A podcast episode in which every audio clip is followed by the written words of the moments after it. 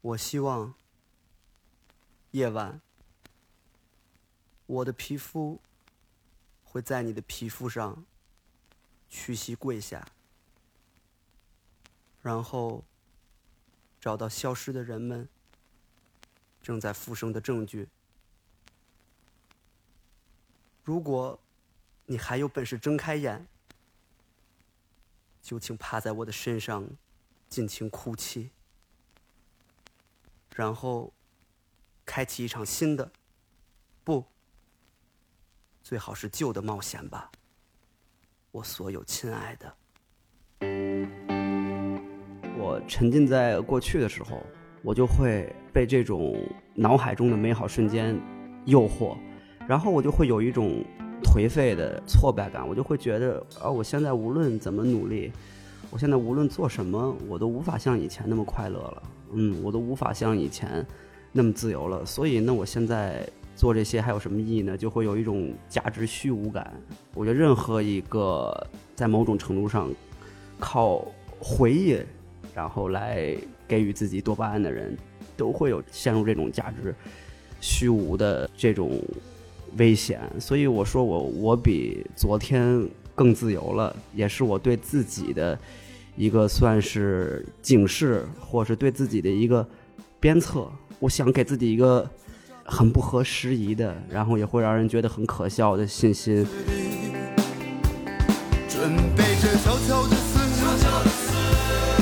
然后，我觉得自由对我来说，它永远是和勇气挂钩的。那个时候，我觉得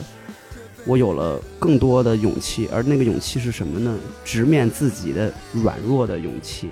我会发现，如果很长时间一段儿你不让我演出，不让我登台，我就会感到一种空虚，我就会感到一种自我怀疑，会感到一种价值虚无。其实我觉得这个根本上是一种缺乏一种内在力量的体现。即便我登台的时候表现的是爆发力非常强，嗯，其实我在那段期间我就会想，这会不会是我一直在掩盖我的某种怯懦？就是我在回避我的一些真正的匮乏。我在疫情期间，我就会想了很多这方面的问题。就是我会每天关注很多社会议题，但是也会关注很多个人的一些生命层面的议题。然后同时，我会思考怎么把二者给结合起来。你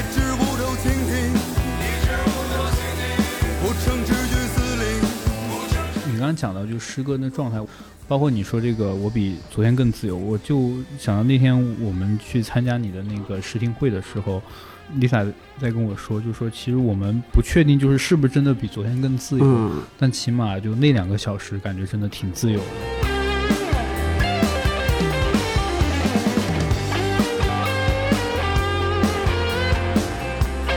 大家好，欢迎收听本期的问题青年，我是杨少。今天很高兴邀请到了一位，我不知道怎么介绍一个问题，这首先就是一个问题，对他应该是个艺术家，但是我本来想说他给我更早印象其实是一个说唱歌手，但他可能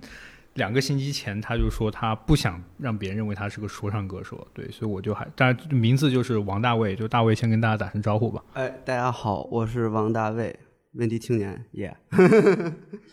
这么一打招呼，还是挺说唱的，是吧？对，大卫是一个非常典型的问题青年。然后我这边也就简单介绍一下大卫。大卫他确实在过去可能十年间吧，大部分时间都是以一个说唱歌手来为人所知。对，但是大卫他自己其实九零后，对，九二年，对，其实就比我大两岁。然后我其实认识大卫也是通过 Lisa 认识。然后其实在今年的三月份那会儿，我们正在做一个关于那个俄乌战争的选题。当时我就问 Lisa，就是说他有没有朋友？我当时想了解。写一些跟乌克兰文学相关的东西，然后我就说有没有朋友认识可以推荐，就介绍一下，然后我可以向他取取经。然后当时 Lisa 就让我介绍了大卫，然后说大卫对乌克兰文学很有研究，其实还是主要看俄罗斯文学。哦，俄罗斯文学，对，你看这期就是一个就很不好，就把俄乌给混为一谈了。把这个斯拉夫文化圈内的这些国家，对，都视为俄罗斯了。对，但其实是不一样的。正中普京的下怀。你看大卫说唱歌手就是出口就成章，我。就没没办法，就是全是 punch line。我 哎，你挺专业，你这 对。然后我其实对大感兴趣，最早我其实蛮喜欢嘻哈音乐的，嗯但是我其实真正对大卫感兴趣，是因为我自从加了他的这个微信好友之后，嗯然后也关注了他的微博，就我发现他其实是一个社媒长文爱好者，就基本上他的朋友圈都是五百字往上起的。嗯，差不多差不多，也不是。比如今天下午我就发了条朋友圈，嗯，我说累了，累了。他的那个朋友圈，基本上你要很静下心来才去看，而且如但你真的一下看进去，我会觉得有一种很似曾相识的味道，就是有点像你在这又扯到十年前，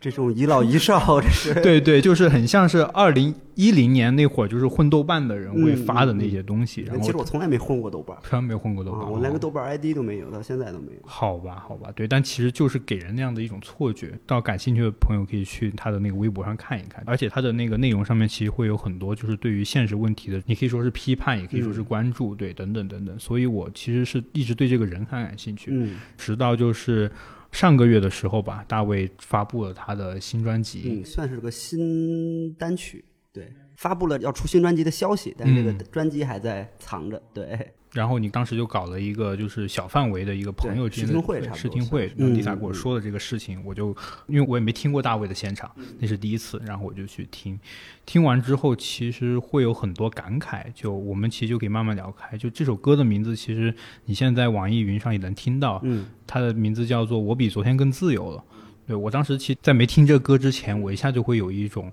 就我觉得这个说法，就我比昨天更自由这个说法就挺有意思。就一方面，你感觉现在没人会这么说，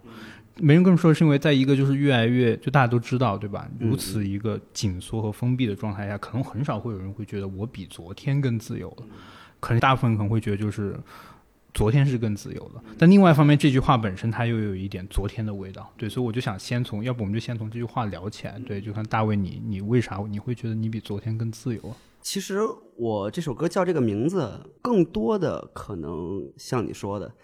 为什么你会有这种似曾相识的感觉？因为我觉得它是一种很不被现代人还重视的一种，很用一些我不太喜欢的词，也是很多人用来形容我的词，比如他们会说幼稚，或者说是愣头青啊这些词，是一个这样的一个理想主义的呼吁。我是希望，就像我那个歌词的副歌部分说的，我希望季节爱人，早餐嗯变凉早餐不会将我责备。其实它是我的一个很美好的愿景，就是因为我发现 昨天更自由，像每个人一样，所以我非常非常希望在这种绝望的，在这种自我怀疑的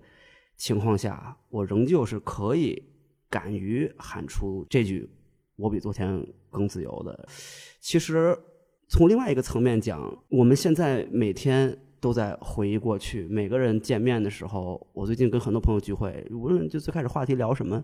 最后聊到了总会就落脚在呃，我最近受了什么苦啊、我最近碰到什么挫折，然后哎，以前我们怎么样怎么样，就是好汉赖汉都在提当年勇。我就有时候会想，自由对我来说是什么？因为我其实还是一个比较恋旧的人，我会经常回忆过去，从过去中找到教训，然后从过去汲取力量，然后也用过去来欺骗自己。经常，其实对我个人来说，我认为有的时候，如果能把我对昨天的神话中解救出来，这对我个人来说是一个很大的自我解放，是一个我对自由这个命题的一个思考。嗯，就是把我对昨天的这种过度的偏执的这种缅怀中解救出来。对，你刚刚讲到，就是说你对过去中，那你举个例子，比如说你可以举一个时间点，是你最怀念的是什么时刻？然后为什么你会怀念那个时刻？你问到这个问题，我正好想起昨就昨天晚上跟几个算是路过的友善的人聊天儿啊，我在街上正好打车呢，就在那个北新桥那边儿，然后那边儿月空间嘛，好像正好有一个演出就刚结束，一帮人出来，我在这打车，然后一群人朝我冲过来，我以为要打我呢。然后他说啊，大卫啊，然后他们还真说这首歌，说啊，我们听你新歌了，我们特别喜欢啊什么的。他说你干嘛呢？啊，我说我打车呢。他说我能在这儿给你照张相吗？啊，我说照呗。他说能聊会儿天吗？我聊呗。哎这些很年轻的年轻人，都是九九年、两千年的。然后我就问他们，我说聊些音乐话题嘛，我说你们喜欢什么音乐人？有一个小孩说啊，我口味比较老派，我听 David Bowie，我听九寸钉什么的。说啊，九寸钉，我说哎，我零七年我在那个朝阳公园看过九寸钉的演出。他们就，哎，露出那种很困惑的表情。他们以为我是说在朝阳公园躺在草坪上拿手机看九寸钉。他说啊，九寸钉在朝阳公园，呃，他可能就露出了那种啊很轻蔑、很戏谑的表情，觉得怎么说胡话呢？不太可能，就无法想象是有那样一个世界。昨日的世界，用茨威格的话说，其实我没有一个很具体的。怀念的一个时间点，我就会怀疑过去的很多一些美好的瞬间、一些体验。比如说我在北京的时候，我会觉得，即便我在北京，但其实我和任何时代的、我和任何地点的伟大的作品、伟大的灵魂，无论是活着的还是去世的，我们的联系都没有被斩断。我总会。在最近的这段日子，我会回想那种感觉。我回想它，也是因为我最近就会很经常觉得啊，我和那些联系，就这座城市能给予我的那些四通八达感，全都断了。所以我就很怀念那种感觉。其实北京这座城市，我从小到大给我一个很强烈的感觉，就是我在这可以是当一个。世界公民的，就它跟纽约很像。现在这个北京，我不能把它当成任何地方了，我只能把它当成一个。我觉得你刚刚说这点还挺有意思，尤其你刚刚讲到，就是说你在跟更年轻的一些朋友在聊，就是。你在讲一个关于九寸钉的一个现场的时候，我就在想，其实我最近观察到一个现象是说，其实每个人都在怀旧，但每个人怀旧的那个时间点是不一样的。比如说上周李佳琦复播的时候，很多人会说我怀念的是可以看李佳琦的时候，但是可能对更多人来说，OK，我可能怀念的是一九年，对吧？就是疫情之前的时候。但是还有对一些人来说，他可能怀念的是一零年或者一五年，对吧？就每个人时间点，它意味着你所取的那个自由的程度是不一样的。因为我们可以能感觉到，就是体感是在越来越降低的。对对，但是可能对于更年轻的一代，但是这样说好像有点老气横秋。但其实我们也不老。哎，其实昨天我就有一种感觉，我以我的年龄为荣，就是我是一个特别自豪的遗老遗少。对对。当然，你如果你怀念一个更就比如说你现在动不动你突然间跟别人说我怀念。一零年前后的北京就会给人一种遗老遗少的感觉。嗯，那你告诉我，就是什么是一零年前后的北京，对吧？那你其实会有这种，但你另外方面说，你很想去挣脱这种哦状态，你是有什么样的契机让你觉得你不想再这样子下去，还是说你一直都感受到这样的一种不合时宜的感觉？嗯，就是它对我来说，用一个最近很流行的一个短语，就是它有时候会产生一种精神内耗。就我沉浸在过去的时候，我就会被这种脑海中的美好瞬间诱惑，然后我就会有一种颓废的挫败感，我就会觉得啊，我现在无论怎么努力，我现在无论做什么，我都无法像以前那么快乐了，嗯，我都无法像以前那么自由了。所以，那我现在做这些还有什么意义呢？就会有一种价值虚无感。我觉得任何一个在某种程度上靠回忆。然后来给予自己多巴胺的人，都会有陷入这种价值虚无的这种危险。所以我说我我比昨天更自由了，也是我对自己的一个算是警示，或是对自己的一个鞭策。我想给自己一个很不合时宜的，然后也会让人觉得很可笑的信心，就是即便我们现在所感受到的生活和过去相比。无论是文化方面还是个人生活方面都没那么自由了，但是我相信未来会出现一个很重要的节点，或者几个很重要的节点。我想说的是文艺复兴，但其实我脑海里想的是，耶。比如说随着这种外部环境的变化，你会对自由的定义发生改变吗？因为其实我觉得很多人他为了能够适应，就人是适应性很强的习惯，其实很强大的一个力量嘛，他可能也会减少自己对于。就自由的渴求，或者说可能从心里面会对这个自由的这个定义发生改变。比如说，我过去可能我希望的自由是，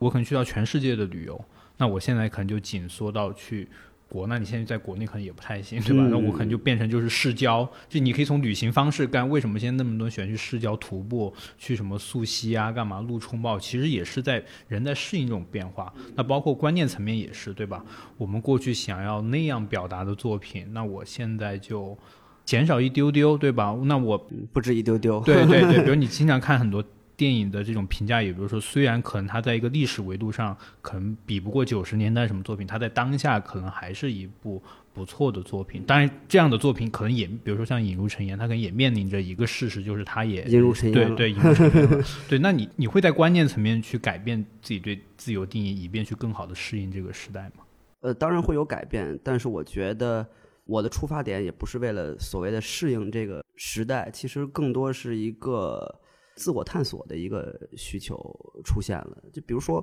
疫情刚爆发那会儿，二零二零年那会儿，北京虽然也没有，比如像当时的武汉似的那么严重，但是也是草木皆兵的啊，能封的店都封了。然后那段儿我就在家整理自己很多，我刚才想说遗稿，不是，嗯，过去的稿子，就你老说遗老遗少，整理很多过去的稿子，很多事业上的计划，或者说一些野心也搁浅了。就比如说，我记得二零二零年的跨年的时候，我们在老 DDC 演了一场演出，然后当时人特别多，我们演的也特别爽，跟乐队成员在后台说：“哎，咱今年肯定特棒 啊，去各种地儿演好多特好的出。”结果就世界变成今天这样了，就像我刚才说，野心一下就搁浅了。然后那那个时候，我就会在整理自己过去的这些作品的时候，我就会去思考很多自己之前不敢直面的问题。就比如说，我跟乐队成员在后台我说，咱们今年能去好多地儿演出啊什么的。我说这个真的是对我来说是一个。最重要的目标嘛，它是一个最重要的衡量我是不是一个好的创作者的一个重要标准嘛。就是更多地方请我去演出，然后我觉得自由对我来说，它永远是和勇气挂钩的。那个时候，我觉得我有了更多的勇气，而那个勇气是什么呢？直面自己的软弱的勇气。我会发现。如果很长时间一段儿你不让我演出，不让我登台，我就会感到一种空虚，我就会感到一种自我怀疑，会感到一种价值虚无。其实我觉得这个根本上是一种缺乏一种内在力量的体现。即便他我登台的时候表现的是爆发力非常强，嗯，其实我在那段期间我就会想，这会不会是我一直在掩盖我的某种怯懦？就是我在回避我的一些真正的匮乏。我在疫情期间，我就会想了很多这方面的问题。就是我会每天关注很多社会议题，但是也会关注很多个人的一些生命层面的议题。然后同时，我会思考怎么把二者给结合起来。就是我这种个人的和社会的两者的思考是怎么把它们调动起来。我觉得。在二零二零年的时候，对大家来说都是一个不自由的时代。开始的时候，我反倒感到了一些我之前从来没体验过的自由感。所以我说，我比昨天更自由了。某种程度上，我也是真的体验到了我比昨天更自由了。那段我就是每天很规律的生活，每天很早起床健身。改我的小说，写我的歌，然后我的这个长篇小说也是在二零二零年彻底完成的。这边写了六年的，我之前那本小说断过很久一段，一是我有一段灵感匮乏，写不出来；二是我有时候会在想，哎呦，嗯，写出来了，应该也没人看，也没人买啊。我花了这么多心血，其实就是我更敢于去进行一种自我关照了。我觉得这个对我来说是一个比较大的。一个新的自由的拓展，嗯，哎，我觉得你刚刚说这点还蛮蛮启发我，就是说创作者特别容易陷进一种，你可以说内耗的一个闭环，就是要不然就是写这东西不重要，或者说那写出来又怎么样？那有可能写出来还发不了，对，等等，对对，各种，但他最后其实所有的事情会对于你来讲就是一个你要干脆你啊就别写了。嗯，对，其实会形成这样。但你你刚刚讲说，你其实是试图在这里面去做一些这种突破，但感觉这种自由其实是说是朝内的一种自由。对，没错，没错，没错。那那你你可以举两个例子，就是说你在哪哪一刻有这种感受？因为你其实也讲到，就是你在那段时间，一方面是在想，就是对于社会问题和个人内心的这种结合嘛，对。但其实本身社会问题，就我我们自己做媒体的知道，就社会问题对你来讲，其实很多是这种消耗。嗯，在新闻，你不断会被消耗的新闻里面。那你在过程当中，你会做什怎么样的？比如你有没有什么具体的方法？其实，比如说，我就会有一个很严格的时间表。比如说，我每天反正那段我是每天睁眼，先健完身，然后就开始写作、写歌什么的，小说、音乐也好。然后我吃中午饭，然后中午饭之后，我会给自己留一个小时到两个小时，就去看新闻什么的。然后我会给自己也差不多是一个小时的社会议题的一个练笔时间。每天我会把一部分时间留给自己的作品，然后一部分留给社会议题。那段期间都是这么度过的。这段可能从上上个礼拜开始，又重新开始这样生活了。就是我，我今天来录这播客之前，我就醒来之后就开始动笔写我的新的长篇了。写完之后，然后又看了会儿微博，然后就这个伊朗局势，你看这个就这个伊朗局势 发表了一 些重要看法。这次出席会议的有一个是向内的，一个。向外的，嗯，我会把他们分开，我去来进入他们。但是最重要的，我是在思考或者在尝试怎么把他们二者之间的那种联系、那种共同点、那种本质的连接找到。嗯，哎，这就像我想到，就其实你的乐队名，其实大卫的乐队名全称叫王大卫与社会诗歌。我在猜，就你这名字其实是不是有这么一个连接的意思？其实我一直在做的事情，就是在诠释究竟是什么是社会诗歌。大家都会把这个词给当成了一种用一些更诗性的语言去讨论社会议题的一种艺术尝试。这种大家的对他的猜想，其实反倒是我比较反对的。其实这个社会跟诗歌，就像我刚才描述我的创作状状态。生活状态一样，他们是分开的。比如这个社会，它指的也不是一种社会存在这个意义上的社会，它指的更多是一种像我说的向外的一种连接的一种介入的一种姿态尝试。诗歌它指的更多不是作为一种文本类型的诗歌，它指的更多是一种自省，像我刚才说的一种自我关照，或者说社会诗歌，它可能着眼的是。社会学的一些、历史学的这些方面的议题，比如诗歌，可能更多是关于心理的，关于一些神秘主义的。我是希望这些不同的领域，可以在我的创作中、我的表达中，他们可以殊途同归。所以，这个是我对社会诗歌的一个，嗯，算是定义。比如说，在这几年，我们遭遇了很多公共危机。很多创作者他们会以自己的艺术来作为回应，比如说有很多的这种我叫他政治诗吧，嗯嗯，余秀华老师啊什么的都写了很多，但是其实大部分在我看来没有文学性的。如果纯粹从文学性，就是在道德勇气上我 respect，但是真的在文学上、美学上，嗯，他们是站不住脚的，所以我。很少写这种所谓的抗议诗，或者所谓的抗议歌曲。嗯，我认为，如果我想就一个社会议题发表一些观点，我想去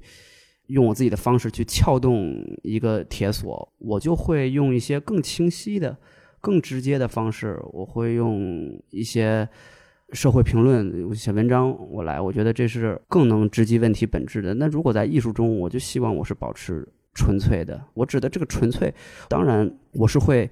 用我的作品讨论很多社会议题，但是它不是一种命题作文式的讨论，因为我在创作的时候，我是希望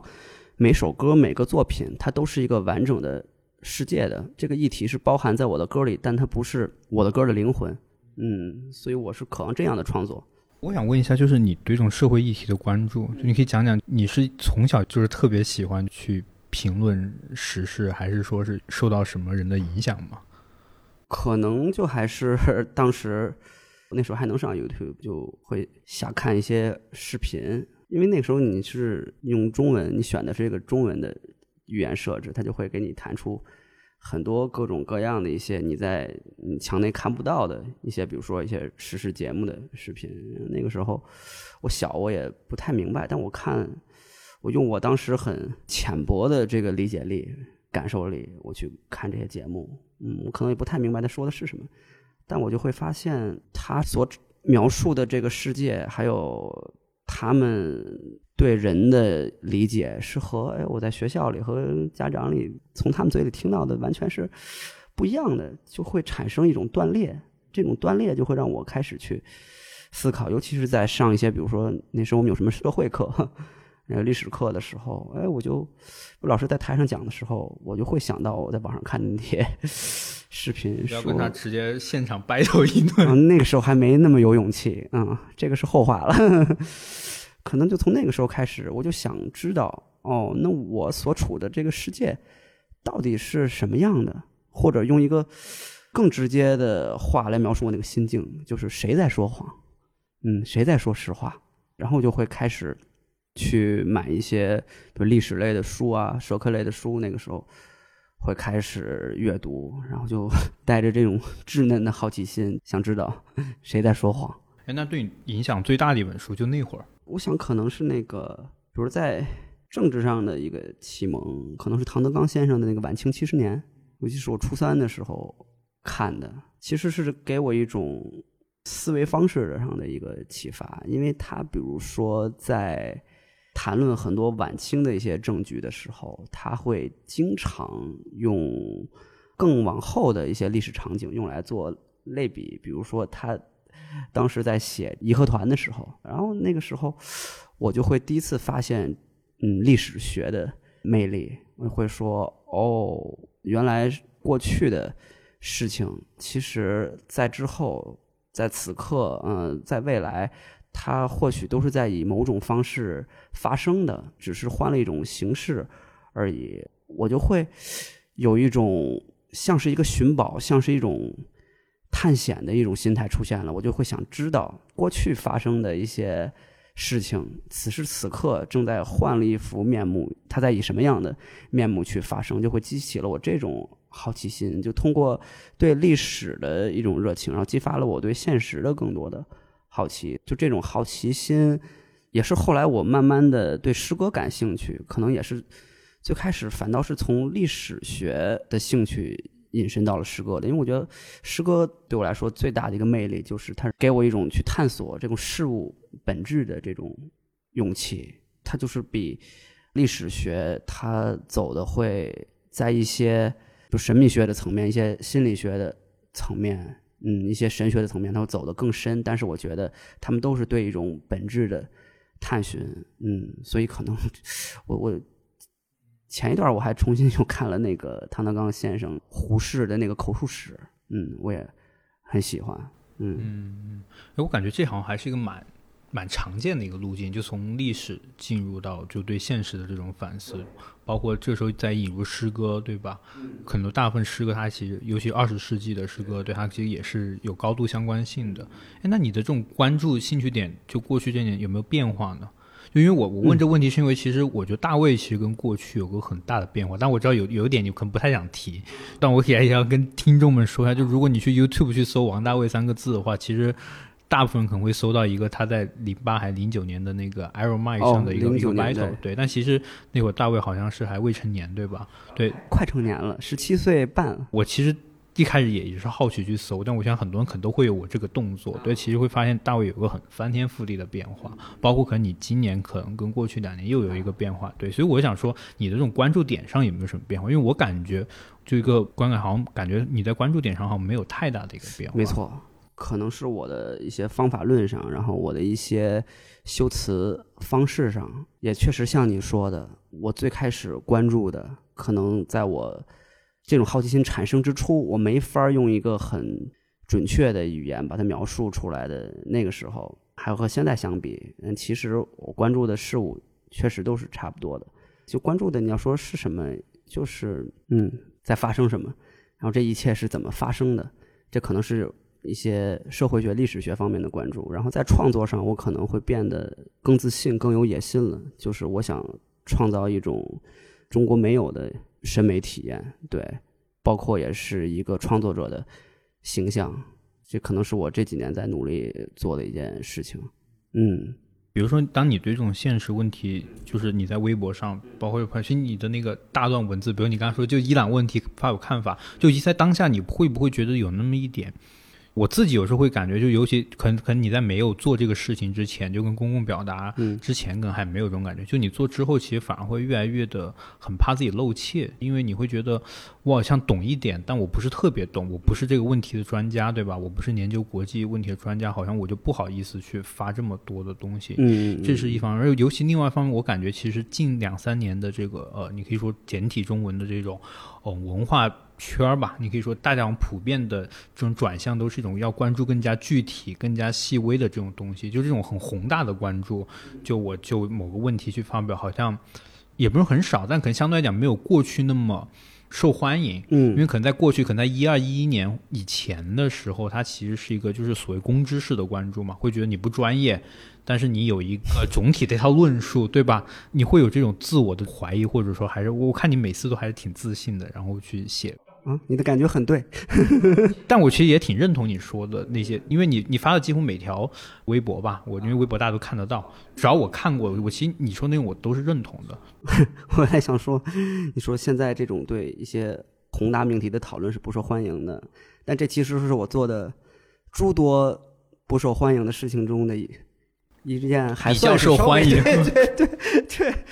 所以。咱们在播客刚开始录的时候讨论我之前的这个说唱歌手的身份，但我其实觉得，我虽然现在不是，我现在也在做 hip hop，我现在做一张新的说唱专辑，就只是这个 hip hop 它是我的诸多表达介质中的一个。我同时我也做戏剧啊，我也写长篇小说，现在做摇滚乐。但是其实 hip hop 它对我来说，即便我没有在写说唱歌曲的时候。我还是体内这种 hip hop 的这种能量，嗯，它是存在的。这种能量，它就会给我一种不畏惧表达自己的勇气。所以我可能我会在写完之后，很仔细的去我看看我的修辞，看看我的观点，是不是我最想。表达出来的啊，最清晰的表达出来了，但我不会觉得说，哦，现在这个事儿是不是不受欢迎啊？我就不去了。对，可能这个真的是 hip hop 给我的一些勇气，像 Tupac 说的，Me against the world, baby。其实我在以前其实还蛮喜欢去发表一些，我看了一下，我可能一八一七年那会儿，就那会儿还在读书的时候，我其实很爱发表影评的。对，看了一个。就要特别好啊！对对，可能干没您多，就五百字，我可能两两百字吧。对对，其实长比一百字多一点，两三百字这样子。有时候我会发，就是更。但我其实我发现，我现在其实越来越不太，有可能也是因为你现在做这工作也没有那么大表达欲，有点透支了。嗯嗯。这一期某种意义上也是一个体力活，对。但另外一方面，其实你会对吧？你加这么多的这个学者、影评人，你这发出去，你会觉得露怯。对对，会露怯。那么多老师对吧？你会，然后包括还有很多话语上的这种。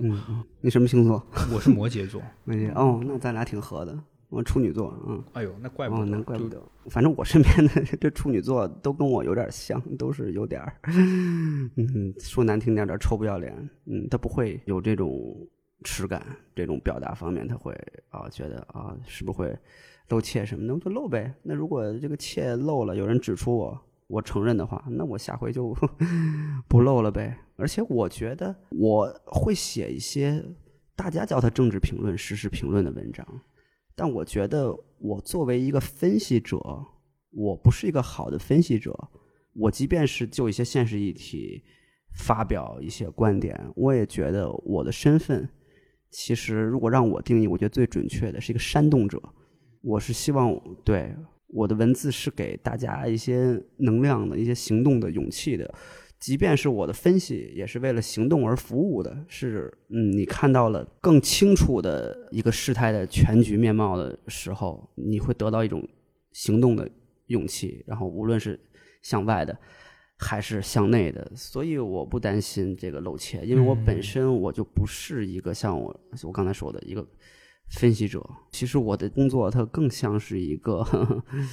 古代的，我觉得像个巫师，像个萨满，嗯，是给人一种精神能量的。对，其实我觉得这个，尤其现在在做摇滚乐，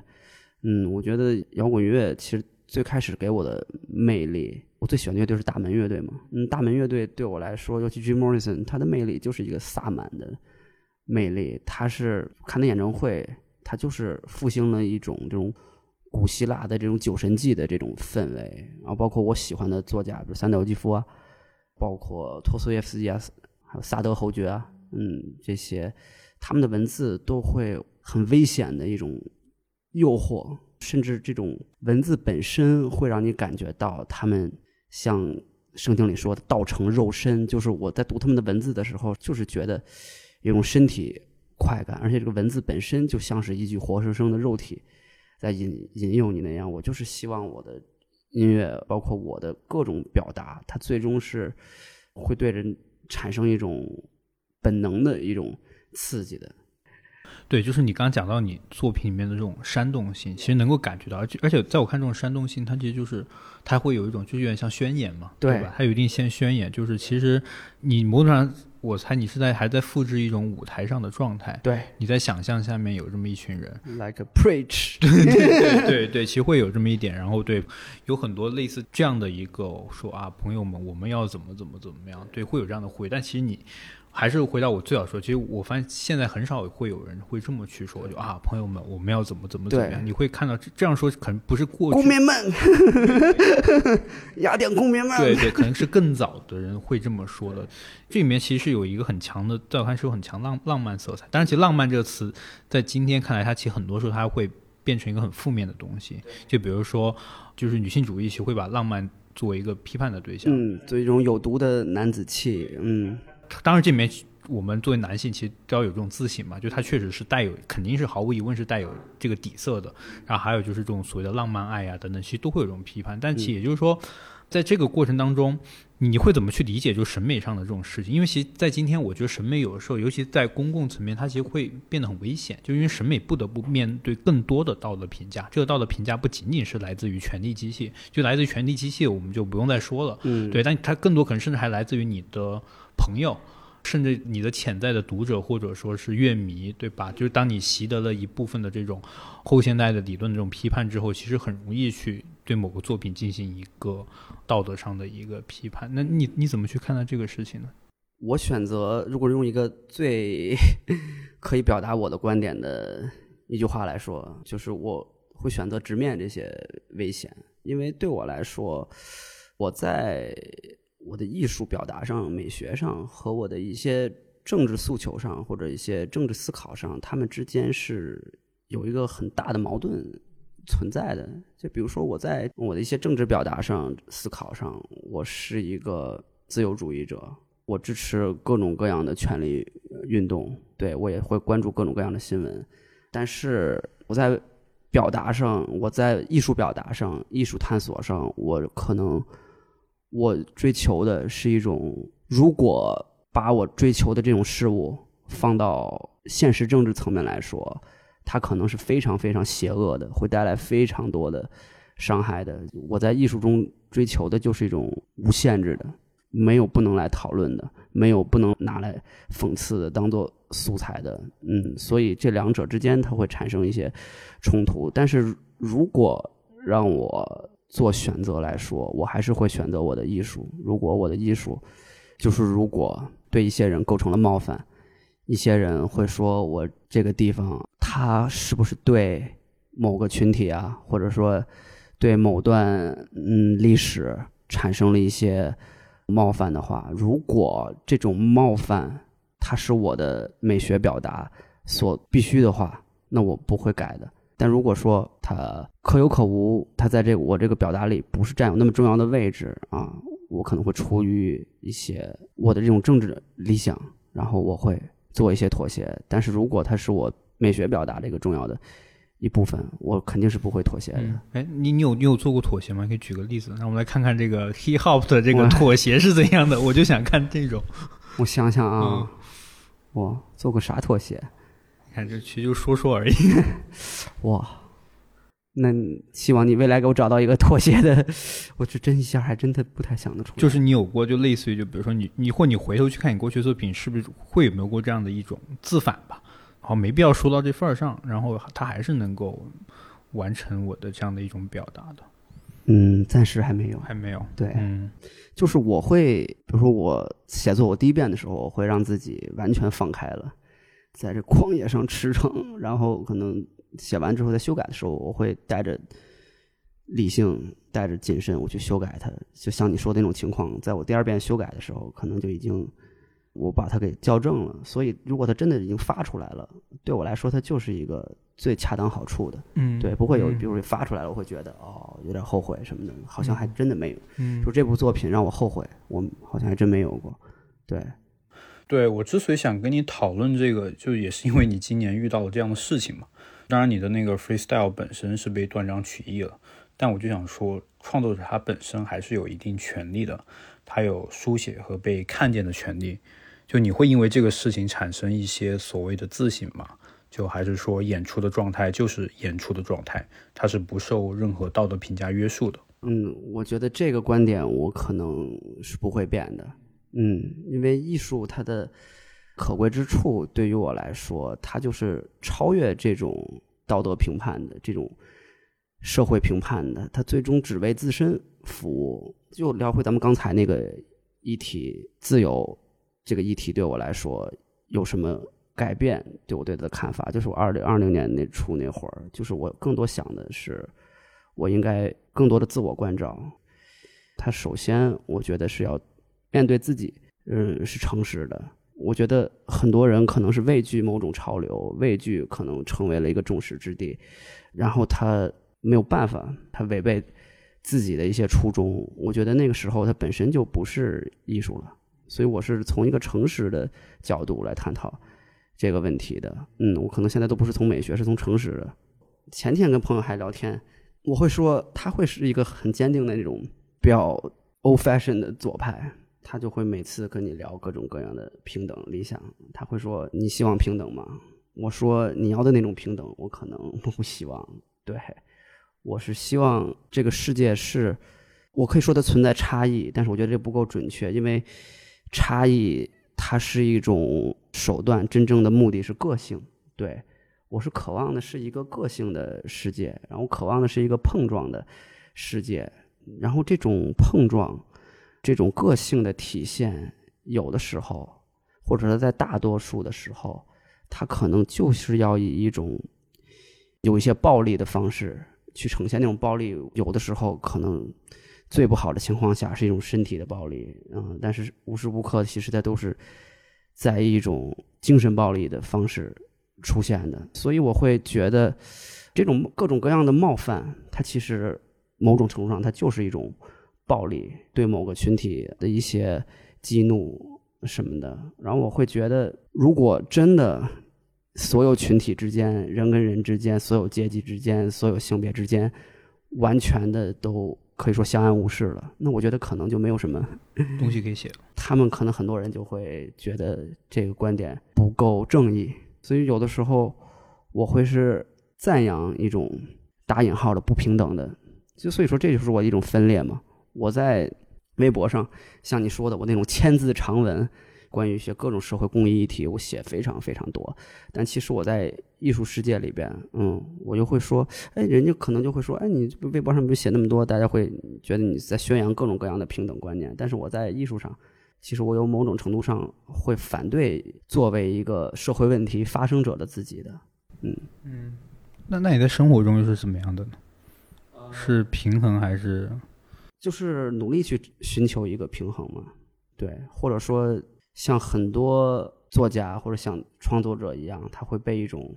双重身份所割裂着。但我会觉得这种割裂有时候会给我更多的灵感，给我更多的生命力。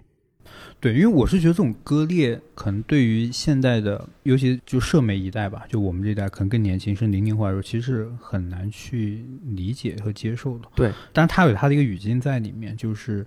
我有时候也在自我反思，我也在想，是不是作为男性会更容易去接受这个事情，因为你本身你是你在各方面更有优势的嘛，你是更作为这个人的被代表者，嗯嗯，对吧？其实会更容易说这个话。我有时候也在反思这个事情，但是另外一方面，确实就是你去讲这种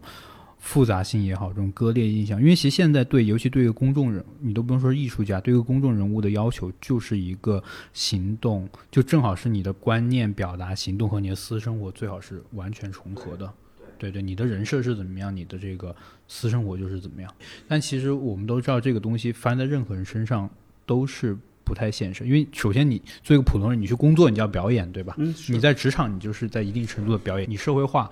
这个所谓社会化，就是带有一定程度上的表演性。当然，你可以说这里面社会化里面本身又涉及到很多性别的、阶级的问题，但这些东西它是很难去。我我有时候也在想这个事情该如何去看待这样的一个作。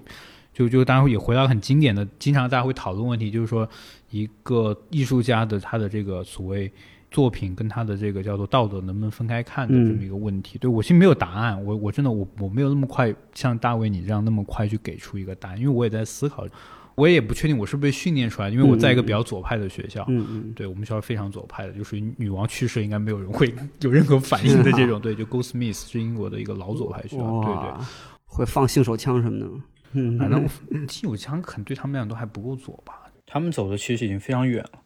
然后我想到之前 Hannah Gatsby 就澳大利亚那个脱口秀演员，他举了个毕加索的例子，就他认为对艺术家来说，作品归作品，个人归个人是不成立的。因为人们之所以会花那么高价钱去买毕加索的画，是因为这个名字。如果你把这个名字去掉的话，画作本身可能也就一文不值嘛。所以我最近其实也在思考这个问题，就是当你喜欢的某个艺术家或者说导演，他因为一些私德上的巨大的问题，你怎么能够做到就是说爱这个作品的同时讨厌这个人？这是非常难的，因为它不太符合我们的这个认知惯性。但我也觉得有的人就是说，比如说一在这种事情上。就说个人是个人的，作品是作品的，回避这个讨论也是不可取的，因为公众其实是有权利去知晓并讨论作为一个完整的人的艺术家，所以在这个方面，其实我还蛮纠结的。对，其实我觉得刚才你说的这个问题，它就反映了公众长久以来的思维上的一个惯性，就是那个惯性是什么？我觉得我清晰点说，可能就像是艺术。是正义的，嗯哼，在公众的认知中，艺术一定是呃弘扬一种最世俗意义上的所谓的真善美，对。但像我刚才我在谈论我自己的作品一样，我在说我不会写那种命题作文式的抗议歌曲，是因为我的每首歌每个作品，我是希望它本身是一个完整的自洽的世界。所以这个世界是矛盾的，这个世界里边是有各种各样的道德元素、各种各样的能量元素的存在的。所以说，它是一个复杂的世界，就如艺术本身一样。嗯，所以就我来说，我对这个议题我不感兴趣，或者说很少去讨论它，就是因为我觉得它在出发点上，它就是有问题，就觉得它是一个伪命题。对，嗯，对。就觉得他是在强行设置一种对立吗？对，就是说他设置的一个前提就是艺术得是正义的，然后另外一个错误的一个前提就是艺术家和他的作品是统一的。我，我写的很多作品，我在写完他们之后，我都会非常非常的震惊。我说啊，原来我会这么想。哦，其实艺术对我来说，有的时候更像是一个自我发现。为什么我不喜欢那种嗯命题作文式的表达？其实它更像是什么？它像是哦，他已经看到了一个宝藏或者一个东西。他在写之前，他要知道结果是什么。对，他看的东西在这儿，他只是说哦，这东西是什么？而我更喜欢靠我的作品，一方面探索自己，一方面探索。世界，这个时候我想起一个罗马尼亚的一个我很喜欢的哲学家叫齐奥朗，他有句话，他说：“三流的艺术家渴望真实，一流的艺术家渴望真理。”就是我觉得大家对艺术的公众对艺术的一个认知，他们更多把它当成一个呈现某种真实的工具，但是有的时候，一个真正的艺术家，他把艺术当做一个探寻关于世界和自己的真理的一个工具，而这个真理，它是复杂的，是矛盾的，它是有可能是至善，也是至恶的。嗯，所以我觉得批判一个作家说，哦，他写了这么美的作品，但是没想到他在生活中是这样，我觉得。可能那个艺术家他在创作这个作品的时候，他也没有想到说我要去创造一个怎么美的作品，他就是很自发的、很自然的啊，创作了一个那样的作品。然后那个作品，它是一个，它也不属于他的被创作，对，它是一个更神秘的一个产物，它肯定不是他的某种所谓的道德属性的一个体现。还有另外一个。重要的命题就是，也是我觉得艺术史上大家一直在讨论的一个问题。嗯，其实从黑格尔到歌德啊，都在讨论就恶的美学。什么是恶的美学？恶能不能成为一种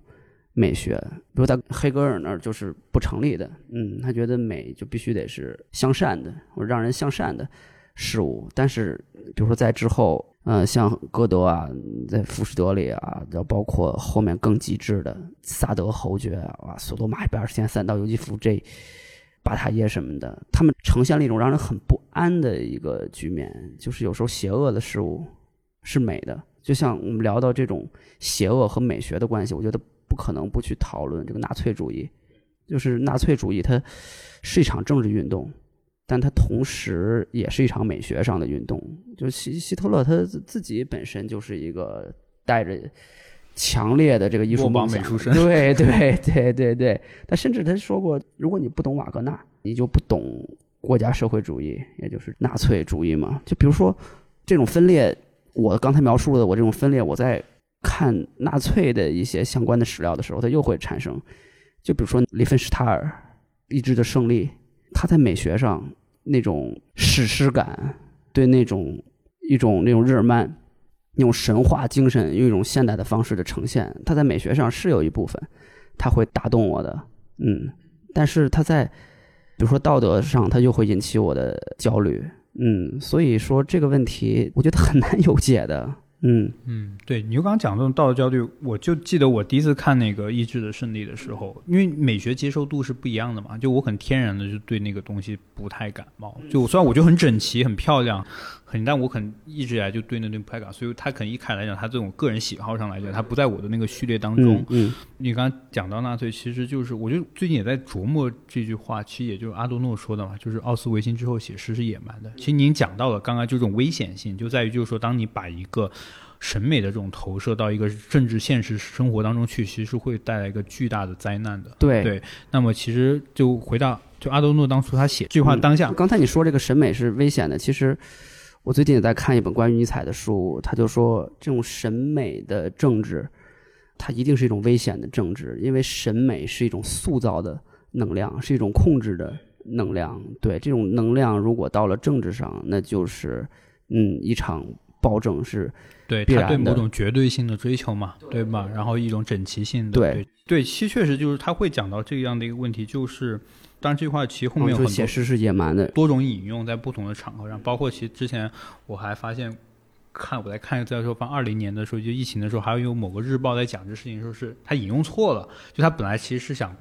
说白就是我们很擅长的那种套路嘛，对吧？想夸夸就是武汉加油或怎么样，但他突然间他结尾就是，正如那个阿多诺所说，奥斯维不知道他这个逻辑链条我是没有。正如阿多诺所说，然后后面很多媒体就写文章批评，就是说，首先他肯定是误用，他没有理解这句话。对，就对这句话其实有很多的阐释。但就回到这句话本身的话，我是觉得，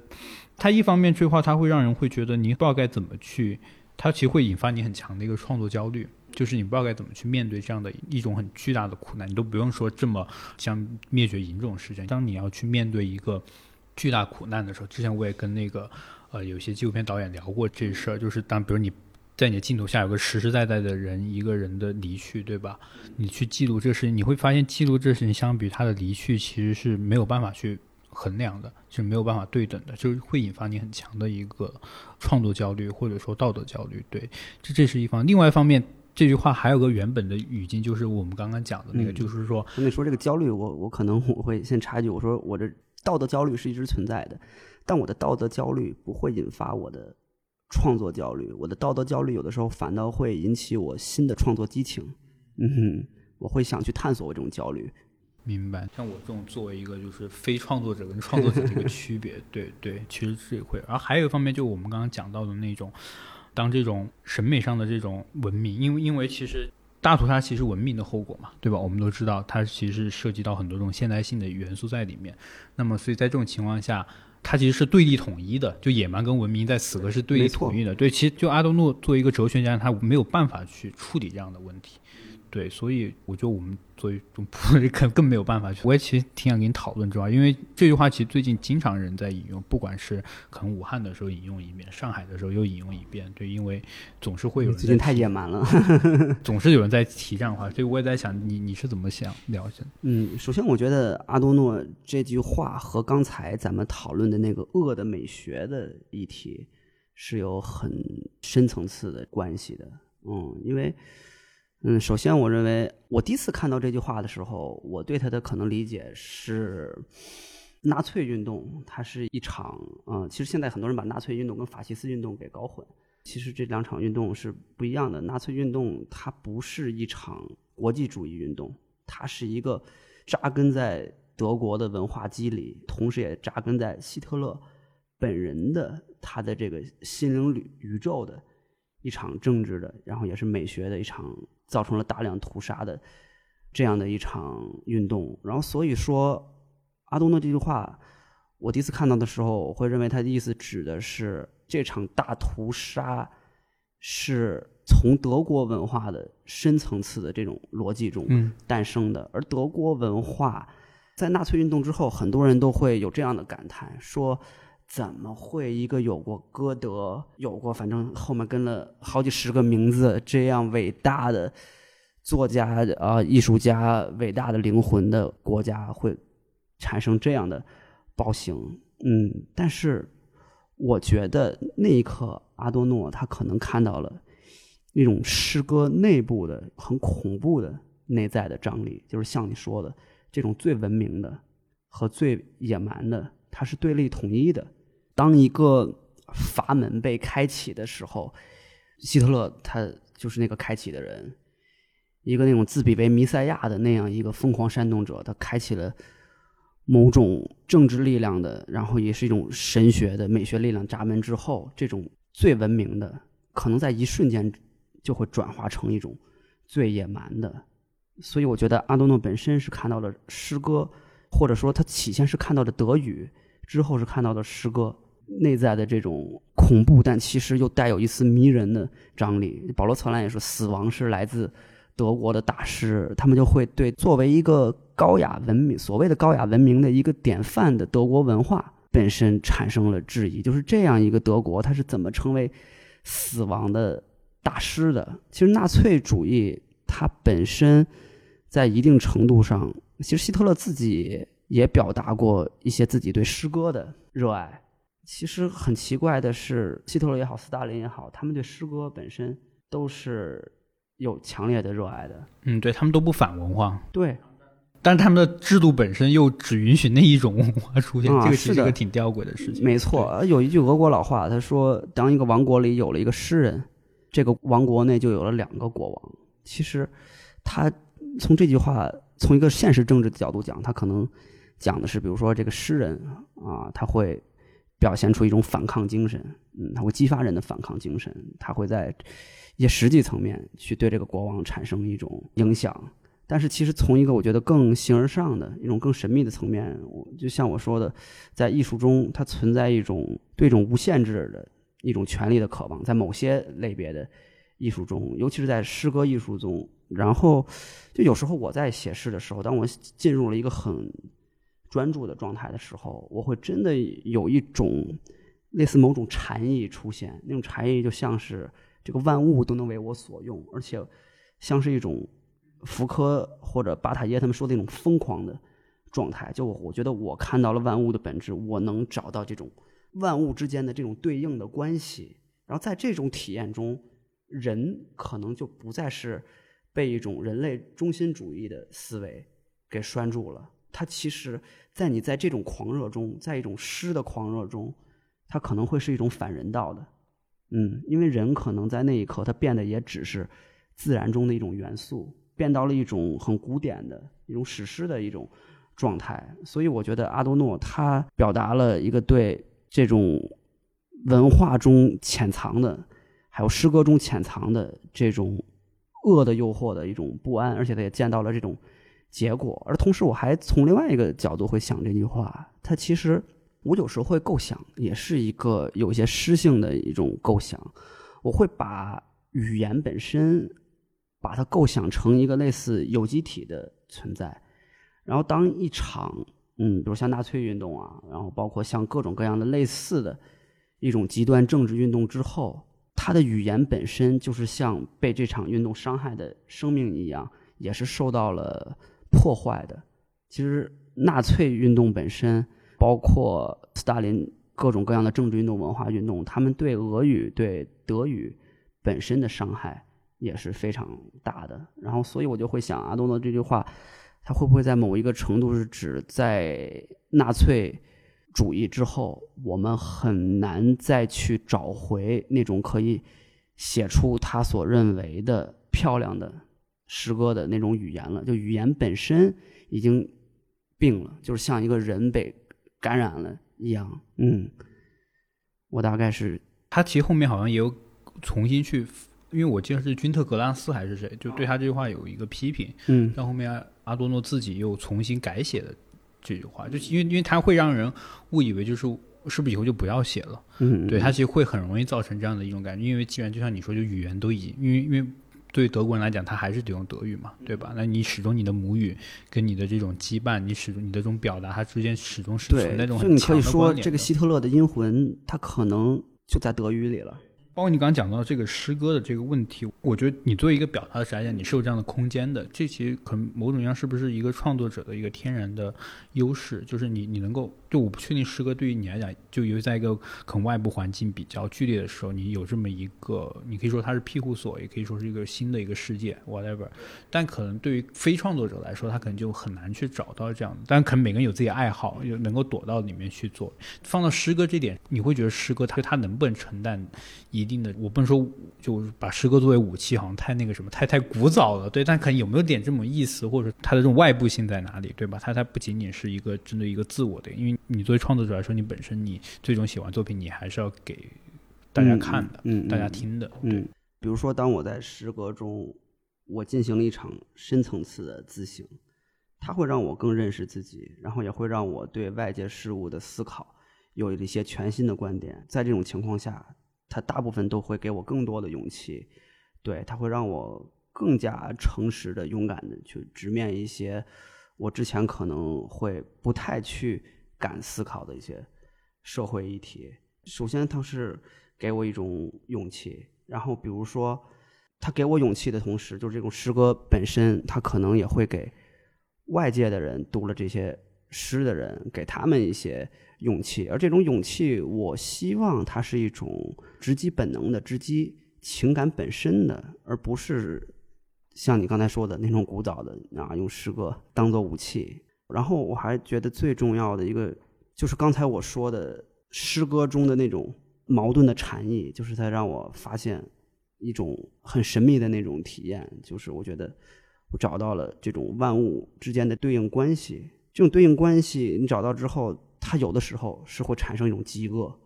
就是像纳粹运动那样的啊，用无限制权力的一种体验。但是另外一个方面，它会有给你一种自由感。你又会觉得很多问题，我们并不再需要对此那么执着了。然后你很多你的野心，很多你的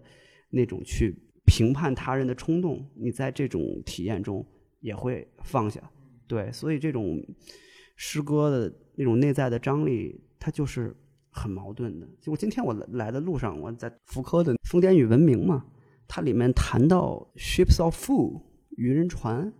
对，然后渔人船这个场景，它其实重要的不是船，重要的是航行本身，或者说更重要的是水，就是在渔人船这个场景中，水是起了一个最本质的作用，因为水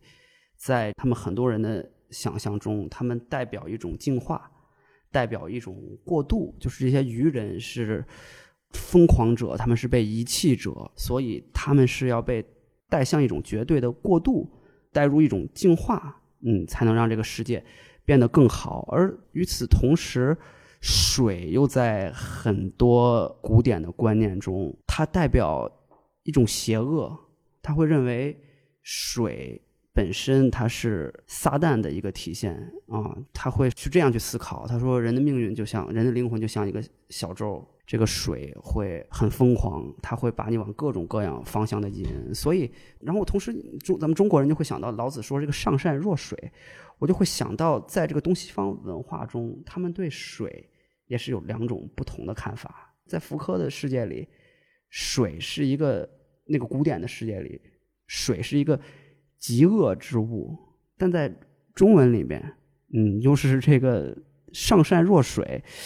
嗯，所以我觉得这种水的状态就很像这种诗歌的状态。所以，诗歌的世界是一个很危险的世界。我觉得它是一个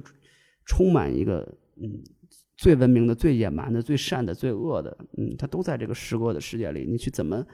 调节这种关系，或者说你要把自己献给哪一方，你都要做出一个对你来说很重要的选择。所以我觉得，还有那个布洛斯基说过一句话，他说写诗就是练习死亡。所以诗歌它给了我很大的勇气，去直面很多我曾经不敢直面的。因为我在想，我在写诗的时候，我已经有过一种濒死体验了，我都已经。啊，有这种体验了啊，这些 算什么？嗯，你最近写诗是什么时候？呃，来的路上，来的路上，嗯 嗯嗯，来的路上。你你写诗的一个频率大概是怎样？啊，不一定。我之前哇，我有一段可能一年没写诗，但我觉得我在一种诗歌的状态里。那是一种什么样的？就你不写诗，但是你在诗歌的状态里。就是我觉得，首先它是有的时候我是可以把自己客体化的一个状态。对，就是我没有。沉浸在一个自我视角里，无法自拔。同时，我也会通过一些各种各样的奇怪的、神秘的角度来审视事物，然后审视一些历史的变化。我就会用一种连接的思维，就是还是像我写诗的时候，没有那么强烈，但是还是一种就是你寻找这种事物的这种内在本质，还有这些各种本质之间的这种关系，我会。一直带着这样一种思维来生活、来创作，即便我不去写那种作为一种文学题材的那种诗歌了，对，就我没有在写诗的时候，我觉得我只要带的这种状态，我就是一个诗人，嗯，因为我身边很多自称是诗人的，他每天写很多诗，但我觉得他们不是诗人，因为他们缺乏一种诗歌的状态。但是我认识很多人，他可能没读过什么书，没看过。什么书，更别说写诗了啊！那么很多人，我就会觉得哇，就是我身边一些有几个朋友，他们就是比我更加对外界的看法不在意。我说你怎么这么厉害呀？啊，他说啊，那个最多他们最最最次的情况下，就是所有人都恨我，把我杀了呗。我已经经历过很多事情了啊，很多时候我九死一生的场景我都经历过了。我这条命本来就是捡过来的。他说我就是。啊，我还记得很清楚，我一朋友，他就是一个做程序员，他说我现在就是在跟死神一起生活了啊，那死就是没什么呀，我就会觉得我 是人，嗯，他他一个程序员为什么会跟 死神一起生活呢？就是他是小时候是，他就是挺倒霉的，出车祸，小时候生大病。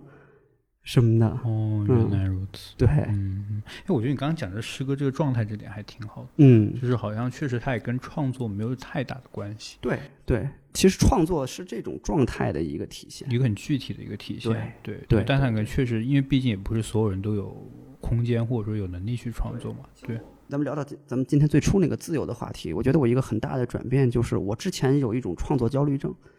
就是我一段时间没产出作品，我就会很焦虑。哦，对，我觉得就做这种工作都会有，特别特别焦虑。然后后来我就会发现，我在这种状态里，像我刚才说的，我的创作只是一种状态的一个体现，而我的创作也是为了让我在这种状态中更深。所以我觉得有时候我如果为了创作，反倒破坏了这种状态，是一种本末倒置的。说一个最俗、有点肉麻的啊，生活就是屎，我操，这这这话都真恶，心是有点真恶心！哎呦，鸡皮疙瘩出来了。嗯，但是就这句话，乍一听，确实，如果有人突然这么跟我说，我会觉得我像听到了“诗与远方”这种 玩意儿一样。但有时候，尤其是最近，我在一些瞬间，我就会有这种体验。嗯，那你不创作的时候干嘛？就除了阅读以外，你你干嘛？你就打拳就啊，对，哦，对，我说一下，大卫其实是一个，你是搏击爱好者还是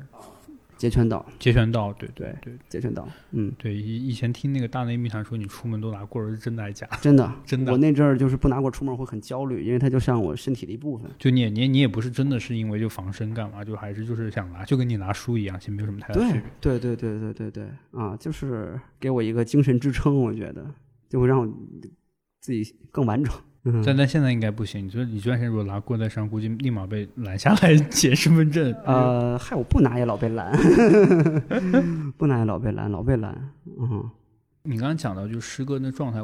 包括你说这个我比昨天更自由，我就想到那天我们去参加你的那个试听会的时候，Lisa 在跟我说，就说其实我们不确定就是是不是真的比昨天更自由，嗯，但起码就那两个小时感觉真的挺自由的。那就够了。哎，这个评价我其实非常感动，因为那天很多人都这么说，说我不说别的时候，起码对今天在这个场合里面，比昨天更自由了啊。但是当时我其实还挺紧张的，因为我前几天去 DC 彩排什么的，晚上老有保安过来，就是来遛弯儿。然后有一次我背着琴嘛，他们说啊，这不让演出啊。不许演出啊！嗯，我说啊，我说没演，我就拿琴来吃饭什么的。然后那天还真的有如神助，没有人来骚扰。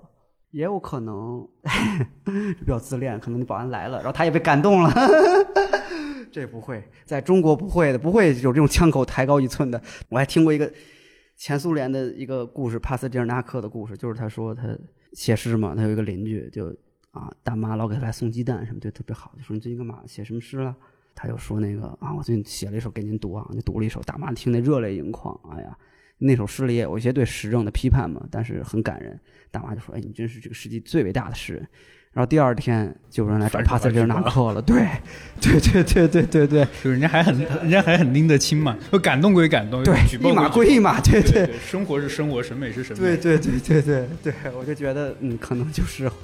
会这样啊，哭着。网易云也会下载我这首歌，但是说啊，这个有这个非法取缔。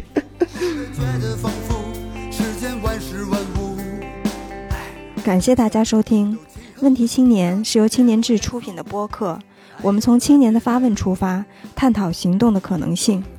你可以在小宇宙、苹果播客、喜马拉雅、网易云音乐等平台收听我们的节目。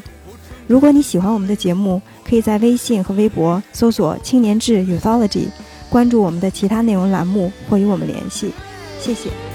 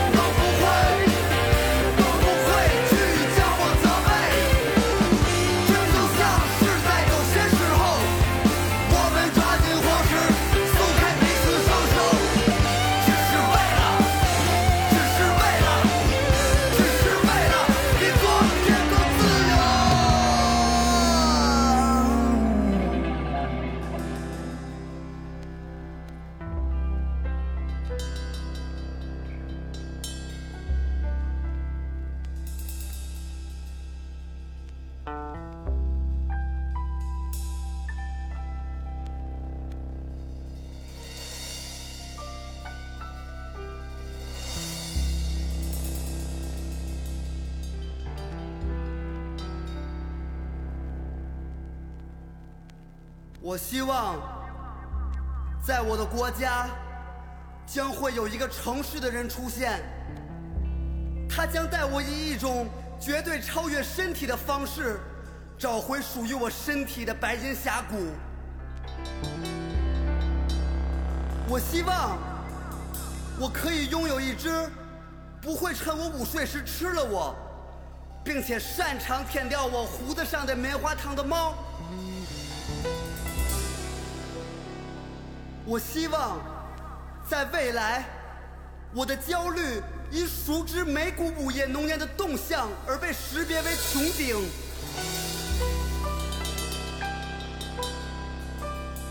我希望，我是一个要比夏天更令所有的绝望显得明爽，